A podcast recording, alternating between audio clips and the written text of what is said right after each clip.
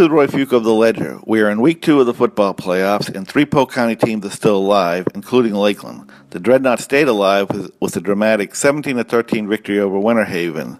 The Blue Devils had taken a 13-10 lead with about 2.5 minutes left to play and appeared on its way to pulling off with the upset, but Lakeland used a wide receiver pass with Antonio Whitehead completing a long pass that moved the Dreadnoughts into field goal range. Lakeland was able to run the ball a few more times and scored the winning touchdown in the final seconds. It's not the first time Lakeland has been involved in these sort of games in the playoffs. In the late 90s, Lakeland won state titles in 1996 and 1999, but it might have been 4 in a row had it not been to dramatic losses in 97 and 98 to St. Thomas Aquinas and Estero. In 1997, against St. Thomas Aquinas, the Dreadnoughts went up 22-15 with 39 seconds left in the game after Brent Boatwright scored on a 2-yard run. Lakeland had a 27-game winning streak going into that game.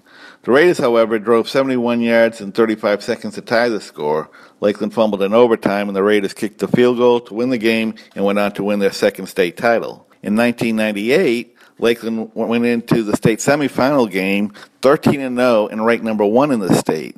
They were heavily favored, had a halftime lead, but couldn't hang on in the second half. Estero kicked the winning field goal with no time remaining, but had 12 men on the field when they did it. The Estero coach, Joe Hampton, confirmed later in the following week in a story in the Fort Myers News Press that he thought he only had 10 men on the field and hurriedly sent an additional player in. It wasn't meant to be for Lakeland in that game. They had a 59-yard pass play for a touchdown called back because of a clipping penalty. Leading rusher Johnny Mack went into that game with 1,200 yards, but was limited to 1 carry because of an ankle injury. Lakeland also missed 2 field goals and fumbled deep in Estero touchdown that led to an Estero territory that led to an Estero touchdown. Lakeland coach Bill Castle just summed it up after the game. It wasn't in the cards, he said. It wasn't meant to be.